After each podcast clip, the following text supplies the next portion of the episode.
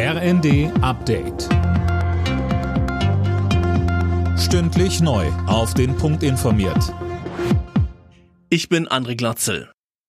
Nach den schweren Unwettern in Deutschland gehen die Aufräumarbeiten weiter. Besonders heftig hatte es unter anderem Paderborn getroffen. Dort war ein Tornado durchgezogen und hatte eine Schneise der Verwüstung hinterlassen.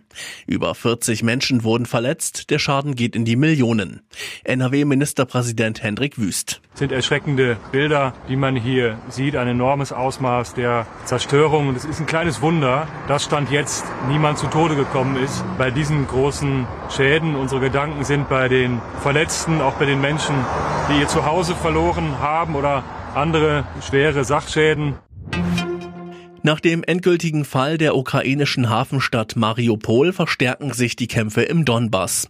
Das hat der Generalstab der Ukraine mitgeteilt. In der vergangenen Nacht hatten sich die letzten Widerstandskämpfer im Azov-Stahlwerk ergeben. Russland macht ernst und stellt seine Gaslieferungen nach Finnland ein. Hauptgrund dafür dürfte der angestrebte NATO-Beitritt der Skandinavier sein. Mehr von Tim Britztrup. Finnland will genauso wie Schweden dem Verteidigungsbündnis beitreten. Russland hatte für den Fall mit Konsequenzen gedroht und schon vor einer Woche die Stromlieferungen nach Finnland eingestellt. Moskau begründet den Gaslieferstopp damit, dass sich der finnische Energiekonzern Gasum weigert, seine Rechnungen in Rubel zu bezahlen. Finnland will sich das Gas nun aus anderen Quellen besorgen. Im finnischen Energiemix hat Erdgas einen Anteil von 8 Prozent.